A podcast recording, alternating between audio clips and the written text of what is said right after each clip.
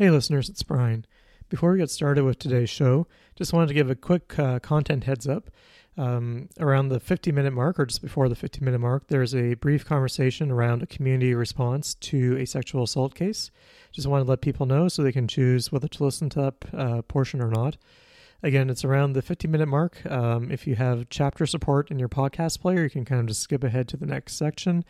Uh, otherwise, you can just scroll ahead to around 53 minutes, and then we'll be into our into our outro. And here's the show.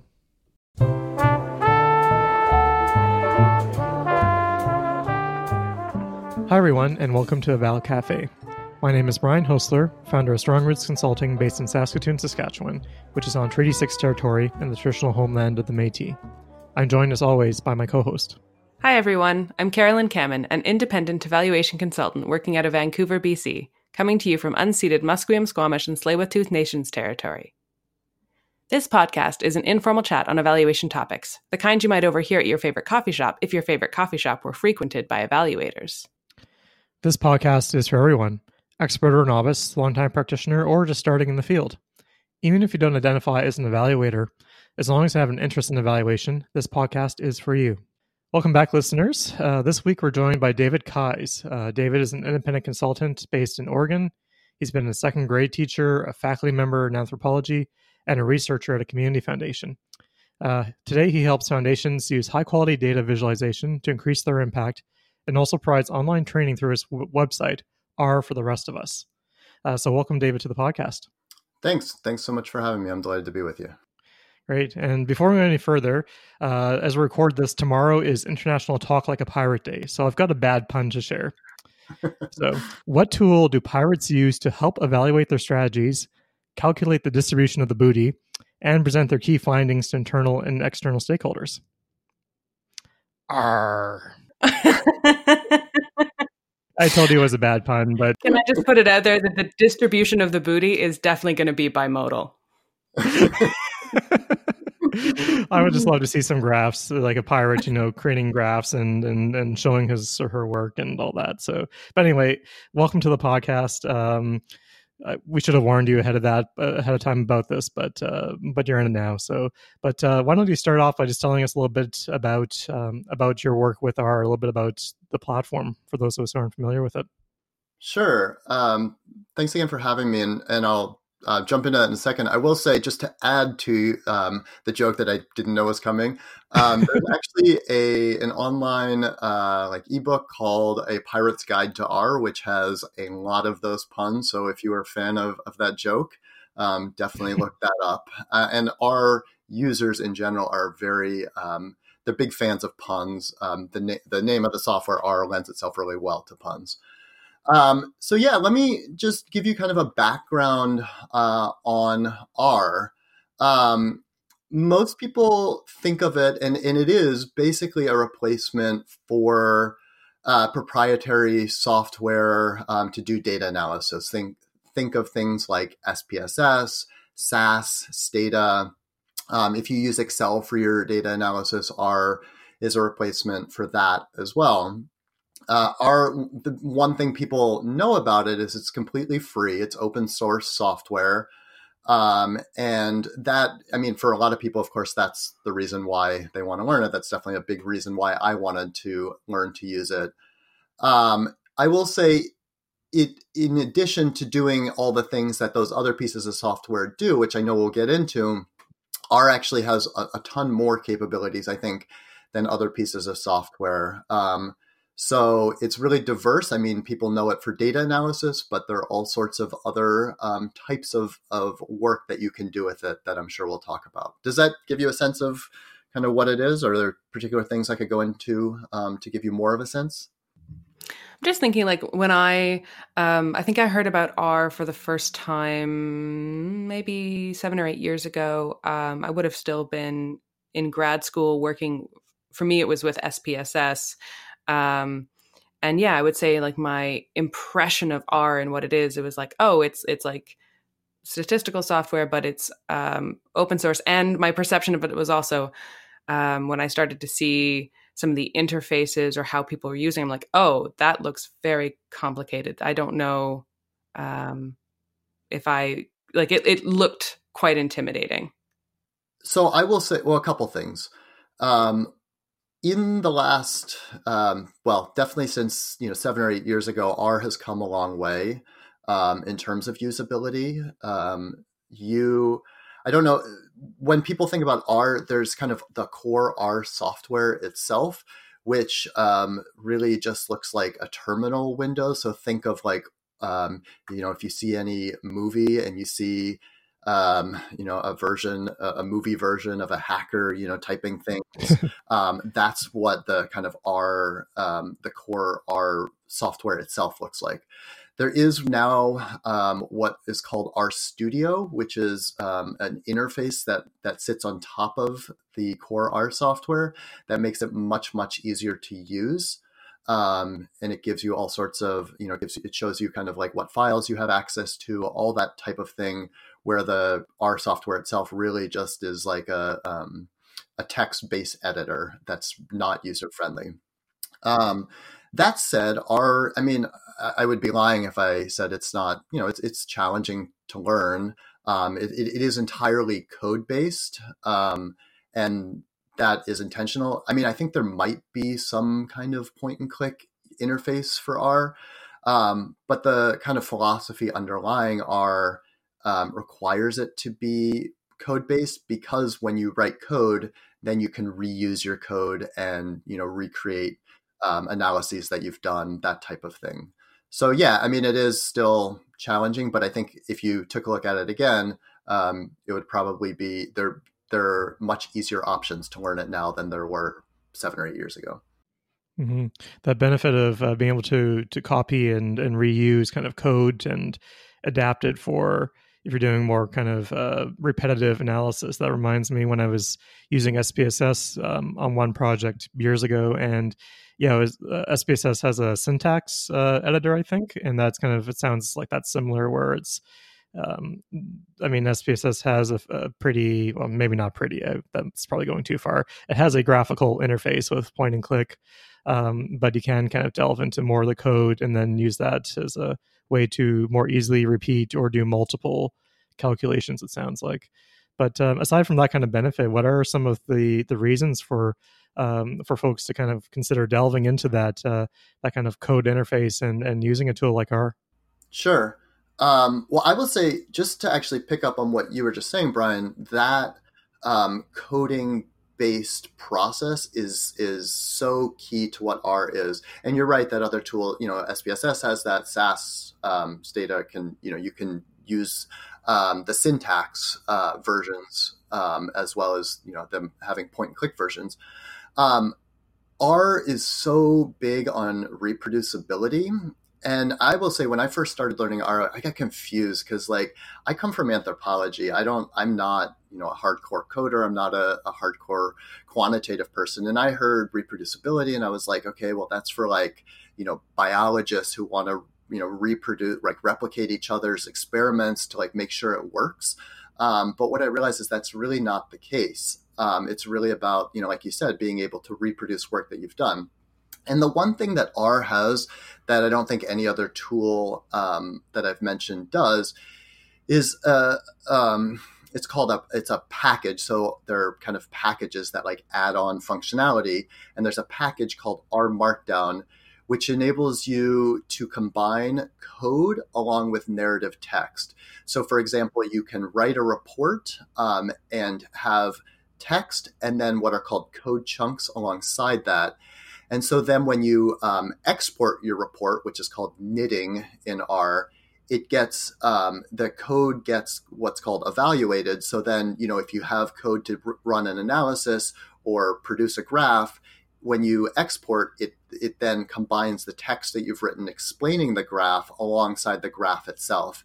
And the great thing is, if you're doing, you know, say you're doing a report um, that you know you're going to have to repeat next year, you can basically just use that same R Markdown template and put in new data, just change you know a line of code early on uh, in your document and rerun your report. Um, and it's so you know in the end, I think it can save you hours and hours of time. Um, that is I mean, it's amazing for me in terms of being not being, you know, not having to redo all those analyses by hand. Right, or hunting down to your Word document, you know, every single figure and and updating and and making sure you've caught every number that needs to be to be changed or updated. Exactly, because I mean, I'm sure you have both had the experience that I have definitely had where, you know, say, I mean, the typical workflow I think of for folks is like maybe you do your analysis in SPSS, then you spit out a clean data set um, to Excel, you use that to make some figures, you copy those into Word, and then you write your report. But what happens if you realize, oh, wait a second, the uh, data that I was working with early on, there was some error with it, or I forgot to include a couple, you know, surveys or whatever it is um, then you have to go back and manually redo the whole thing. If you're working in R Markdown, it's no problem. You just put in the new data, rerun it, and it'll spit out the updated analyses. So I, I think that I didn't appreciate that when I started learning R. I, I was like, I just want to, you know, learn something to. For me, it was to to get away from using Excel, um, and there's actually a ton more benefits. It's not just a replacement for Excel or whatever other tool um, there are a ton more benefits in addition to being able to do what you can do in those other tools. Mm-hmm. Yeah, can you tell us more about like what what was it like for you when you first started using R? Like what what's this trajectory? Because you've gone from someone who just started there. I just wanted to learn something so I could get away from Excel to now you like are running R trainings. You have the the website R for the rest of us. Like this has become a, a big deal for you. Yeah. Um, so I'll say my own learning process was uh, extremely scattered. Um, and I think part of me wanting to teach others was to help others not have such a scattered learning process. Um, because as you identified before, you know, it can be really intimidating when you're starting out. And one of the um, pluses and minuses of R is that there are often multiple ways to do anything that you want to do. But then if you're a newcomer, how do you know, you know, which is kind of the quote unquote the best way to do it. Um, there are, without getting too much into the weeds, there are different kind of coding philosophies. Um, and there's one in particular, it's called the tidyverse, um, which has a particular way of coding that I think is extremely user friendly for, for beginners as well as for experts. Um, and I teach entirely using tidyverse. Um, just as an example, you know, if you've looked at code or SPSS syntax, sometimes you'll see the name of, um, you know, some of the, the functions that you're running and there'll be, you know, like acronyms for things. And you, you look at it and you're like, what is that? I can't remember. The tidyverse, um, all of the function names are um, are words in English. So, for example, there's a function called filter. If you have a data set and you want to, you know, only filter to show uh, folks who are over 50 years old, um, you would use the filter function. So it's a, just a, it makes it much easier, I think, starting out um, to learn using that approach. Mm-hmm. So where I'm, I'm curious about um, when I think about R and and potentially using R. And I am I'll disclose to the to our listeners. I guess I am signed up for your um, R workshop that's coming to Vancouver. I think in December. Mm-hmm. Um, because I have so I heard about it. You know quite a few years ago and then i think last year or maybe two years ago there was a project where uh, at the at the time i didn't have access to spss which i had been through a, a university contact for a while um, so i thought oh it's a perfect chance to sort of see to sort of test the waters and and figure out if I could use R. And I think I basically was googling instructions and I was able to run like a T test and and, and ANOVA. Um, and I think it's so. I, I, said before, you know, looking at R, finding it intimidating, uh, which is true. I find that also strange because, um, like Brian, you know, I prefer to use syntax when I'm using SPSS. I, I like interacting with that side of it rather than sort of just trying to push buttons. I like to know what it is I'm getting the program to do. I actually have uh, some programming experience. I'm familiar with SQL, with uh, JavaScript, with Python. Um, like I'm not at HTML. Like I'm not. It was weird to me that I found it kind of intimidating because I'm like I should feel a little bit more comfortable. I've got a background in psychology, so I'm more I'm more familiar with stats than um, evaluators who aren't coming from a quantitative background and yet there's still kind of been a hesitation for me around like do i really want to invest more time in R. And I wonder if the intimidation is is not because it looks more difficult than anything else that that I've done, so much as like, oh, it seems like another yet another thing to do. mm-hmm. Yeah. Um yeah, I mean that's definitely true. Um, you know, it definitely it it takes time, um, and people always ask me like, how long how long is it going to take me to learn R? Um, and I I don't know. I don't to be honest, I don't know how to answer that question um, because how you use R can really vary from person to person. Um, so you know, well, to to pick up on your experience and why you may have struggled. You know, R was invented, um, was developed by statisticians. Um, and for a long time, those were really kind of like the only users. And it's really in the last several years that its um, user base has widened. And a big part of that has come from trying to make it more accessible to folks. Um, you know, I think there, there has been um, in the past kind of uh, an attitude among some R users that hey, if you can't figure it out, like something's wrong with you, not not with the program. And that's obviously not a very helpful attitude, but there have been some changes in recent years. Um, in particular, you know, the tidyverse that I mentioned before has come along and really kind of revolutionized R um, the there's a, the company called RStudio, which makes the the RStudio interface that I talked about, has really put um, a lot of emphasis on making it more accessible for folks. So they have an education team, they produce a bunch of materials, um, that type of thing. Um, so I think there, you know, there are ways that it's become uh, more accessible, but but it, yeah, it has been a little bit challenging in the past. Sorry, Carolyn, I actually forgot your original question. I started answering uh, part of it. No worries. I you know what? And I don't even know if it was a question so much as I was just saying like this is I feel like this is where I've been coming at this because part of me has been interested in learning about R, but another part of me has just sort of been like, "Oh god, yet another thing to learn." and it feels like there's this big learning curve. Yeah. So the one thing I'll say to that is um, it's true. I mean, it's going to take you a little time no matter what. But the benefit of learning R is that you'll have it forever. Um, you know, as you mentioned, you worked on a project and then um, you know you didn't have SPSS access. Um, that's that's a problem because you know if you want to um, ensure that you're going to have access to software, you're going to either have to you know find an affiliation with the university or pay thousands of dollars a year for access. Um, so learning R it does take time up front but for me, I think you know I think it's worth it because you I, I know that you know in five years, ten years, it's going to be around, and I'm going to I'm going to be able to use it no matter what. So that's that's how I um, think about the time that it re- that is required to learn it. Mm-hmm.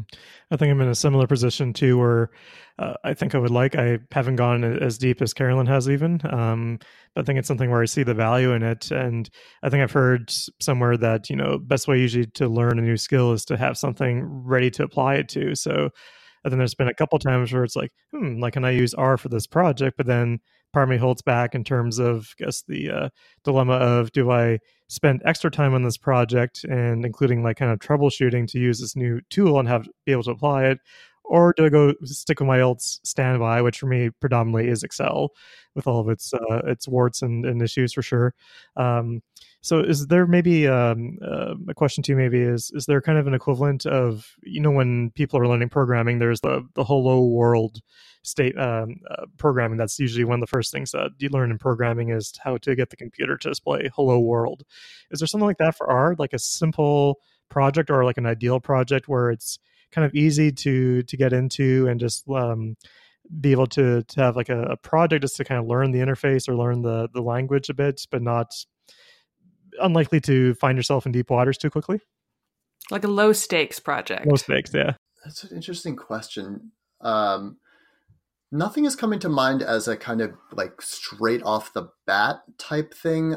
Um, that said, and this is like a little bit more advanced, but there's um, what's called the Tidy Tuesday project, which is um, there's a hashtag on Twitter, Tidy Tuesday, and um, it is every every week um, there's a group who releases a data set into the um, public, and then uh, everybody who wants to takes that data set, does analysis on it and produces some kind of visualization based on it.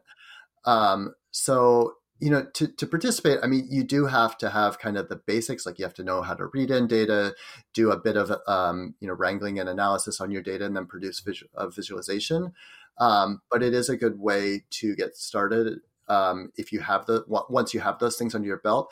And the really nice thing too is people will post their code so you can see exactly how people produce other types of visualizations and, and you're you know if you do it you're familiar with the data set um, so it, you can you know see it and and it'll make sense to you. Um, so that's the one thing that comes to mind but again you have to have kind of the the, the basics under your belt to really um, take advantage of that i would say mm-hmm. no so that sounds interesting and uh, like you said the fact that people share their code means you can kind of also get a chance to a little bit uh, reverse engineer it in some ways oh that's how they did it I've got a similar problem or a similar project. If I tweak this or or set it up that way, then I might be able to use it then for for this project. You're not starting from scratch necessarily.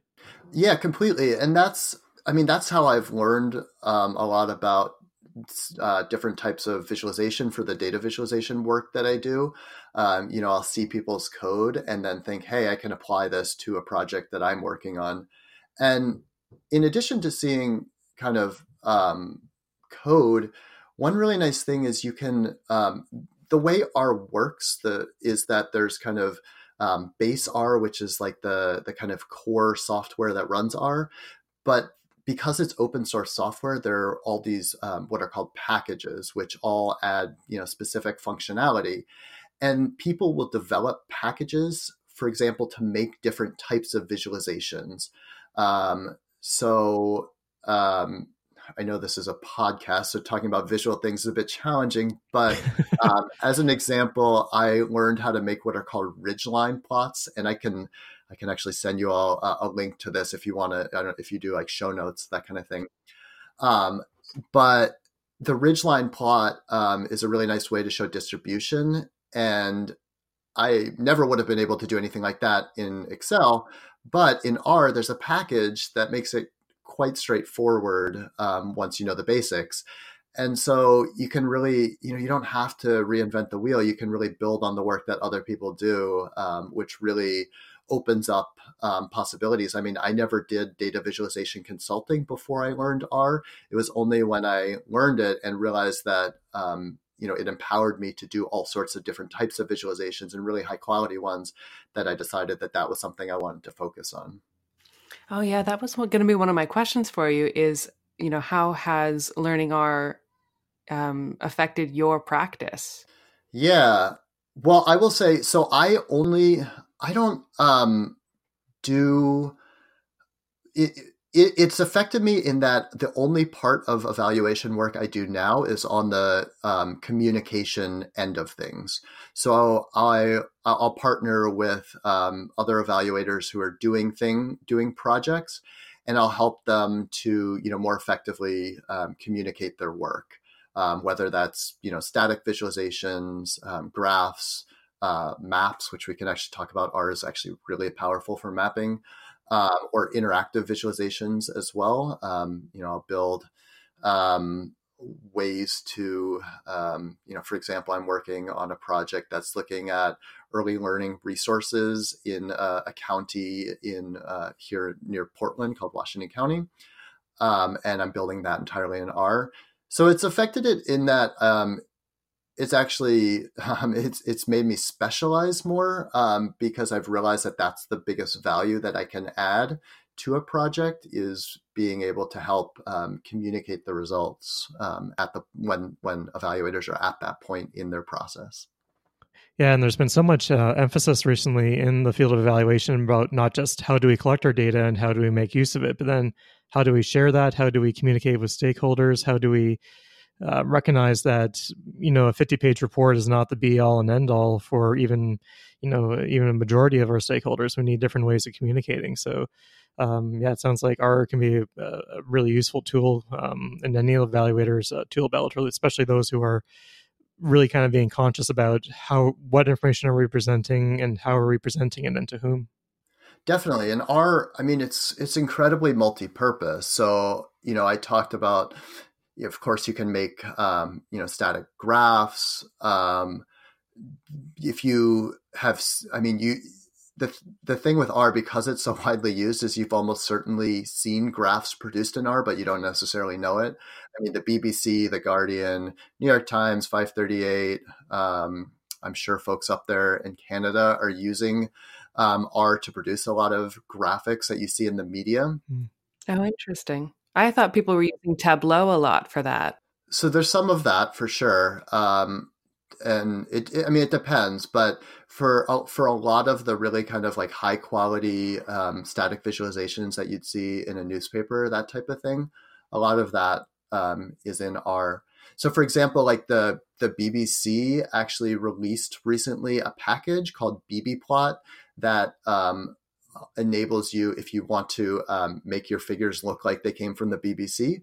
Um, you can use that package and it'll style them in a way that they um, look like BBC figures. I mean, obviously that's not that useful for for most folks, but um, what it shows is that um, you know AR is used uh, really widely, um, and B, there are ways to, to use it in a way that you can kind of ensure high quality. So if you think about, you know, the work of people like Stephanie Evergreen Ann Emery trying to focus on, um, you know, high quality data visualization principles, um, you can actually incorporate those into your R code in a way that essentially forces people to um, produce uh, the types of visualizations that are actually going to be effective in terms of communicating. Mm-hmm. Hmm, interesting. So one of the things that um, has attracted me to R and has kind of piqued my interest, uh, in addition to the the free and open source nature of it, um, has also just been how enthusiastic people are about it and the very strong community that I've noticed uh, around it, especially you know w- watching people on Twitter. Um, and you mentioned like this is actually kind of a new development um, the R or or has been changing the R community. Hmm. Yeah. So, first of all, I will absolutely concur with you. People who use R are are incredibly passionate about it, which is funny to me. I mean, especially as an anthropologist and someone who kind of has only you know come to R in the last few years. I mean, my wife is always like, "You're that excited about R, like a data analysis tool. Um, but I am because it, believe it or not, it's actually I actually find it really fun um, to use. Um, in in terms of the community, it is incredibly supportive, and I, have I've written a bit about this. Um, I, I actually didn't realize because I've come to the you know to R in the last several years. I figured, hey, R has always been like this. Um, that's great and I posted something on Twitter about that. And then that actually led to a really long thread where people were talking about how that has not always been the case.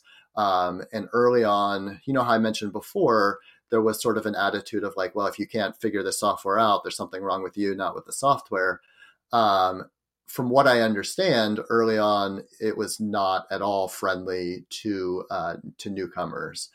Um, in the last few years, there have been a number of changes, um, and in particular, I'd highlight the the work. Um, there's a group called R-Ladies, which is focused on um, the fact that even today there is a, a majority of um, men who who use R and in data science in general.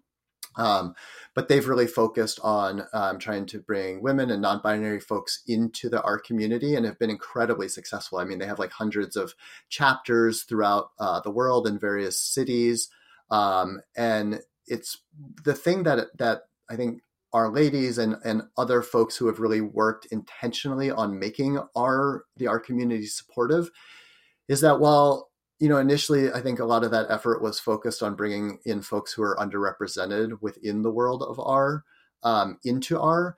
It's actually been a huge benefit for everybody. I mean, I am a straight white male, but I know that I have benefited from that because um, when I started learning R, I because the community is so supportive, I was able to uh, you know ask questions and get tons of responses. I didn't have any of the um, you know, the well, I, initially I had some fear that people were going to kind of kind of belittle me for at, for not understanding things, but that's absolutely not been the case. Um, and there are tons of Twitter threads I can um, send a link to you if you're interested. That is about um, you know, people saying, "Hey, I'm thinking about learning R. Should I do it?" And the R users just like glom onto that and post tons of responses with resources and encouragement, and it's it's just amazing. So I think that's in a lot of ways like the really the best reason to learn R is not just for the software itself, but also for the community. Mm-hmm. Yeah, definitely sounds like it. And uh, yeah, like with the the open source kind of approach itself, um, like you're talking about the, the the the, cost benefits that they're that it's free basically the software and um, how that's a um, a benefit for I mean for nonprofit organizations or um, for new consultants or anything like that where you can't afford to pay the hundreds of dollars for SPSS or, or SAS or any of those platforms. But uh, at the same time, the open source also allows for you, the ones who are developing the software don't need to make a business case for um, certain features or certain modules or certain approaches. Um, I'm just recalling, I think it was a coffee break webinar you did for AEA a couple months back about uh, one particular module for qualitative coding of gender. Uh, could you talk a little bit about that? Yeah, so that's the um, it's called the Gender Coder package, um, and what it is is it's a package. So you know, the, if you think of kind of the typical way, um, you know, we as evaluators do surveys um, the typical way that you would ask a question about gender would be to have it be multiple choice. So, you know, in the worst case, it would be what is your gender, male, female, other. Um, you know, slightly better would be to, um, you know, add other categories to that multiple choice, but it's still multiple choice. Um, and it doesn't kind of leave open, um, you know, the option for people to identify however they identify the gender coder package gets around that. What it what it does is it enables you to ask um, gender questions in a completely open ended way on a survey, and then it takes that data and um, it recodes it. Um, so at the very kind of simple level, you know, if someone types female and another person types women, it will you know recode those both into um, female or woman, whichever one um, you're you're using. Um, but it also allows people who um, identify as non binary, um, different types of gender identities. Uh, to express themselves, and then you you can basically kind of set when you're doing your analysis um, what like kind of how you want to um, recode those, and then you run the code, and it will after the fact you know recode them into um, whatever categories you want to use in the end for your analysis. And that's the type of package that uh, or, or, functionality that I just I can't imagine ever existing in um, a non-open source piece of software because um, I don't think there's the business case to you know to develop something like that. Whereas for R, um, the you know there are people who are really passionate about using it, people who care a lot about issues like that, and so um, this was developed by Emily Coffey, I think is the last name. Um, and, you know, someone like that can just go off and, and make this software and then it's available for everyone to use. So I think that's an incredible benefit of R um, that, you know, it enables those types of packages to be developed and then enables, you know, folks like me or anyone else to use them. I remember a couple of years ago, I was doing an intro to programming course at a, a local tech um, university here in Vancouver. And when we got to um, you know, defining different kinds of, of, variables, the instructor was like, "Well, and for a binary variable, here the easiest example of that is male and female. There's only right. ever going to be two. And I was just like, really? It's right. 2017, right. and I'm right here. right. Um, and so, yeah, when I think about where where people are at in terms of like who who is programming and designing things who gets to be in the you know who gets hired into the roles to design the things who signs off on it yada yada like the the layers of people that decisions like that have to make it through exactly um, for a piece of proprietary software versus the you know open source you know if someone wants to create something they can create it and put it out there and if other people want to use it they can use it mm-hmm. um, that model it's just such a different um, like just a different way of doing things. I even remember like I know with SPSS, um, my stats instructor was like, okay, so if you want to do MANOVAs, SPSS tried to remove this functionality, but there's a secret way to backdoor into it using the syntax. Like you end up with all these sort of workarounds and hacks anyway. Right. Um, and who knows why SPSS decided that we didn't need to run MANOVAs anymore? I got, I don't know, but you can't, you can't necessarily um, reprogram SPSS, whereas something like R, you everyone can make it their own. And any kind of data value data use for Excel is pretty much all one hack because it's not supposed right. to. I mean, it, you do calculations, but it's really not designed to be a statistical package at all. Yeah, exactly. Um, yeah, I mean, R is just incredible for um, the wide variety of functionality. I mean, I guess one other thing I would add.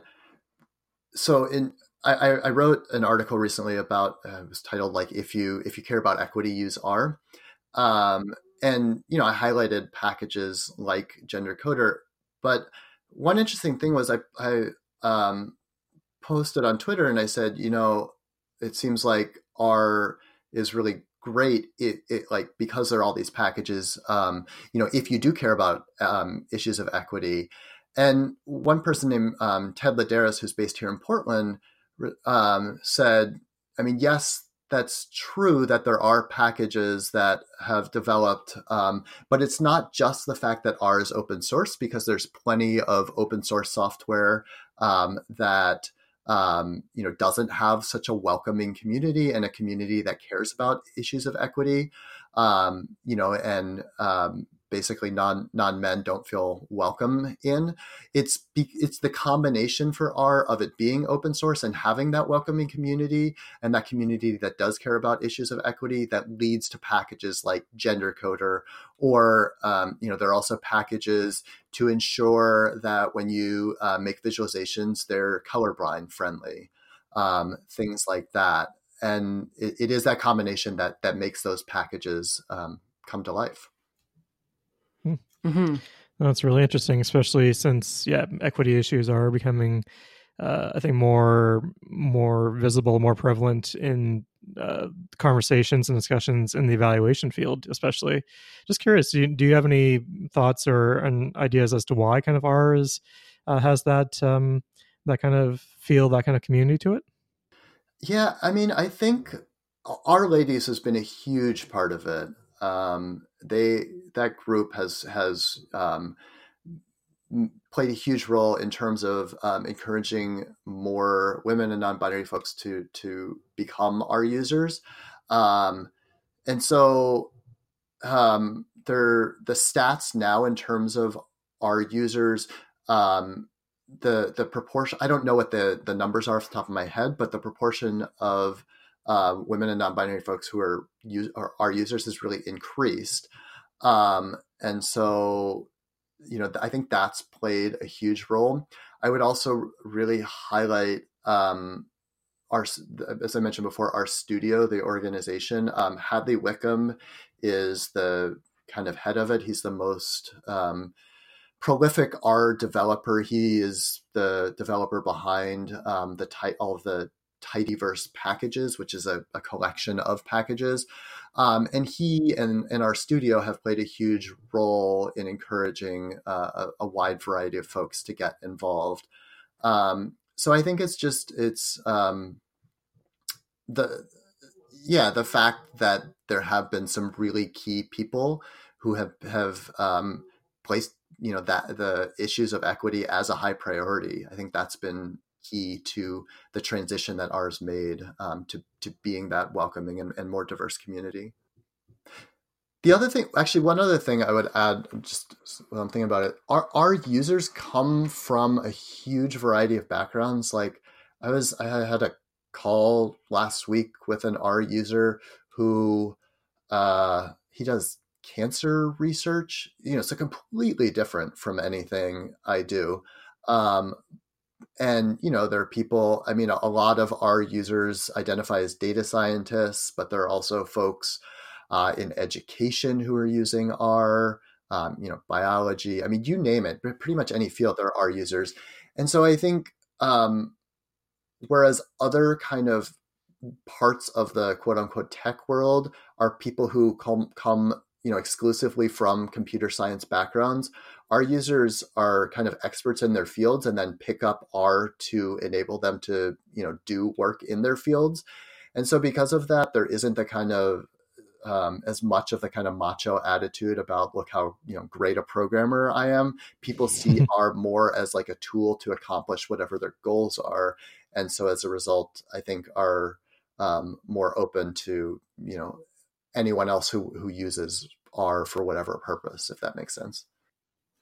One of the things I noticed um, in uh, one of your blog posts that you've written, um, and we'll share all links to all of these in our show notes, um, is you you use it for descriptive statistics only, and and that's okay. Is the name of one of your your blog posts, I think. Um, like this isn't um, this isn't necessarily about doing the most um, complex or or cutting edge um, types of of analyses or work or or pushing that edge of the work further. Um, although I notice you also talk about like statisticians using R and also using it mostly for descriptive statistics, those things that we're all familiar with. So yeah, it feels like it's this um, very accessible uh, tool um, but not necessarily a space where people are trying to uh, compete with each other. Yeah, definitely, and and I mean, um, yeah, it's absolutely true. I don't I don't do any inferential stats, uh, period, um, and and not with R. I mean, I I can do them if you know someone puts a gun to my head, but um, I I think, I mean, it's funny that R you know a tool developed by statisticians and initially used almost exclusively by them um, has now become a tool that I think it has a huge um, applicability beyond just the, that group of folks. And some of the workflow stuff that I talked about before, R Markdown and being able to, um, you know, do reproducible reports. D- Dana Wanzer actually has a really nice uh, blog post talking about um, producing um, reports in in minutes for um, clients that she's worked with. Um, you know that type of thing. Um, I think is makes it worth learning R. You know, even if, and I'm putting that in quotes, like even if you only do descriptive stats. Um, people actually ask me a lot. They say, "Hey, you know." My work isn't that complicated. I, you know, I only do descriptive stats. Is it worth learning R? And I think, you know, for all the reproducibility issues, um, for if you want to produce like really interesting and high quality data visualization, R is fantastic for that.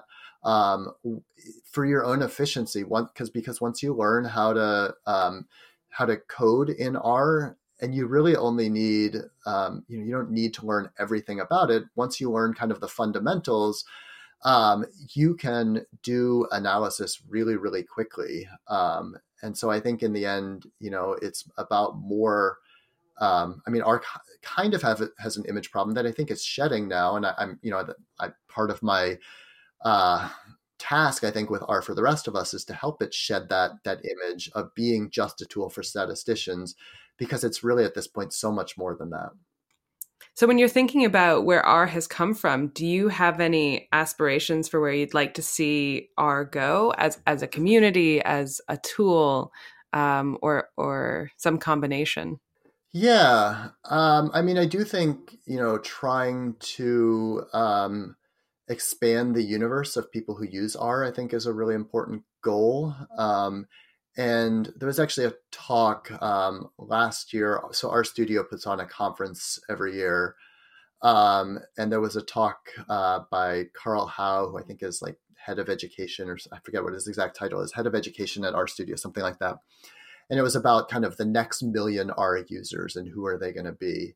Um, I think you know a big part of expanding the universe of R users will be um, helping you know f- folks in evaluation or you know those types of folks like people who um, need software to do quantitative analysis but you know don't aren't, aren't like hardcore programmers um, you know don't have phds in statistics. Basically people like me helping folks like us think about R as an option because I think it's it, um, there still is a bit of an, an image problem um, with people still thinking that it's um, you know really hard to learn, which it's hard, but I would but I, I don't think I wouldn't say it's like impossible to learn.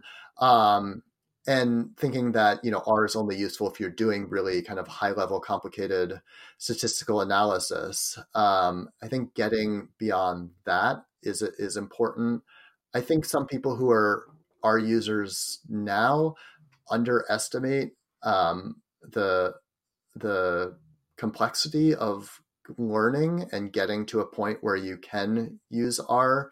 Um, I mean, as an example, like I was posting um, yesterday on Twitter about asking some folks.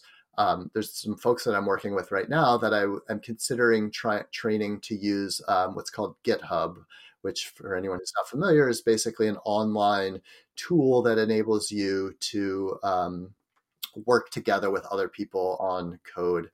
And essentially, um, it's like a kind of Google Drive or Dropbox uh, on steroids for the type of work that you do in R. And I said, you know, I'm thinking about working with some folks, but it, it's a little bit complex for them. They're just learning R as well. Um, is, you know, wh- what do people do in this case? And some of the answers I got were like, well, just teach them how to use GitHub. It's, it's not that complicated. And I was like, yeah, that's not really true. Um, you know, for, for you, maybe who's been using it for a while, it's not that complicated. Um, but for other people who are just starting out, it is. And I think the same thing comes up when people are learning R um, that you know things that more experienced users do really easily, I think we can forget um, how complicated it is when you're first starting out. Mm-hmm. I've got a question that's made. I don't know, maybe it's a dumb question, but I was just thinking about you were talking about it as a workflow tool, and um, I'm just thinking about, you know, in evaluation, we mostly work in uh, mixed methods, which means that we're working with quantitative and qualitative data. So, how does R help us with? You know, i see how I've seen sort of it, it produce things with um, quantitative data, but I'm curious about how does it work with the qualitative? Yeah, yeah, I've been asked that recently several times. Um, so at this point the options are a bit limited um, and i think this is a history you know comes out of the history of r being a tool developed by statisticians. Um, but that said, there is a package that's being developed right now. Um, a friend of mine is actually involved with its development. It's called QCoder, and um, short for Quick Coder, I assume. Um, and essentially, it's intended to be um, a replacement for tools like Atlas TI or NVivo or MaxQDA. Um, and it's a package, just like any other package. Um, and it works within R and enables you to you know code your qualitative data and do analysis on it. Um, so I, I, don't actually know the timeline for that when that's going to be um, you know ready for for wider use. Um, but I think that has the potential to be really um, transformational in terms of what R can do. Um, there are also packages to do text analysis, um, but they tend to be based on more automated ways of doing text analysis, um, you know, qualitative analysis than what we in evaluation do. Um, so, I mean, there's a package called Tidytext, and it, for example, uh, is used. So, if you ever see, you know, like after uh, here in the U.S., there the presidential, or like Democratic uh, primary debates happening, and so people will use packages uh, like Tidytext to do analysis of um, they'll, they'll get all the tweets that people um, post during the debates and they'll use it to do kind of like what's called sentiment analysis so to look at you know to what degree are people posting positively about different candidates um, and that's done in a more automated way um, so that's your your kind of other option at this point which you know if you have a ton of qualitative data i think can be a really interesting idea. I've never actually seen that in evaluation, but I'd be curious to see um, someone try. Um, so yeah, those are basically your two options at this point. Um, it at yeah, if you're looking for something right this moment, it is a bit limited. This has been a great conversation so far. Um, before we continue on, uh, is there anything else you want to share about or want to talk about with regards to R as the software or R as the community? Um, I don't think so. I mean, the one other I I just you know made a bunch of notes before. Um, we actually kind of talked about it. So the, there's this issue. Um, I don't know if this this probably didn't make it outside of the kind of R community, um, but several months ago, um, it came to light that DataCamp, which is a website um, that ha- does online learning for a bunch of different um, programming languages, including R. Um, the CEO of uh, DataCamp um, had sexually assaulted one of the uh, a, a, former employee, and basically the company tried to cover it up. Um, and it was actually incredible to see the R community really come together to speak out and, and act out against that. So there were you know wide condemnations um, including it got to the point where DataCamp um, folks who had developed courses for DataCamp um, were actually posting on Twitter and writing articles saying, "Do not take my DataCamp course." Um, in spite of the fact that you know they would make money on it because um, they get a, a, commission for courses sold on there, um, that was a really, I mean, it was a horrible situation, of course, and uh, um, but it really I think demonstrated um, the the power and the the real um, the nature of the R community, um, and it was really I think inspiring to see um, how folks came together to really support uh, the person who had been sexually assaulted and and speak out against the company. And it was just kind of one more example of how um, incredible I think the R community is. I don't know if you want to include that. Um, it's a little bit extraneous, but um, I'll, I'll leave it up to you as to whether that goes in or not. Yeah, I think that's a real testament um, to where the community stands to have that kind of response versus what is often the response within communities um, to be at, at best ambivalent, if not sort of outright hostile um, to people who raise issues like that. So um, that in the context of, of what else we're talking about around how the the community has come together and changed and developed um, i think that's really fascinating the way that that's developing around what is yeah a stats tool. Exactly. Um, but it speaks to how you know a stats tool is still quite integrated into a human context. Exactly and that's for me like a big part of why i want to be involved with this community because it's not only that I like the the software, um, but I think the community is is incredible, and it's they support the types of things that I want to be involved with. Mm-hmm. That sounds great. Yeah. All right. Well, I think uh, at this point is usually when we ask uh, guests if they have anything they like to share or promote, and we know that David obviously has something uh, quite substantial to promote or share, which is the uh, online uh, I'm not sure if it's a course or if a series of courses uh, called R for the rest of us. So could you just give us a bit of a description of of your offering there? Sure. Um, yeah. So I with R for the rest of us um, offer several types of training. Um, so this fall, I'm traveling around to several cities. Um, I think by the time this airs, uh, I will be, or after this airs, I will be in New York, DC. Uh, I'll be doing actually a pre conference workshop at AEA, um, which actually may be sold out at this point. I'm not entirely certain. Um, it was close to sold out when I heard last week. Um, and then in Vancouver uh, as well in December, doing in person workshops, uh, introduction to R workshops or half day um, events that kind of take people who have never used R and get them up to the point where you learn the fundamentals of R Markdown, of uh, basic data wrangling and analysis in R, and data visualization.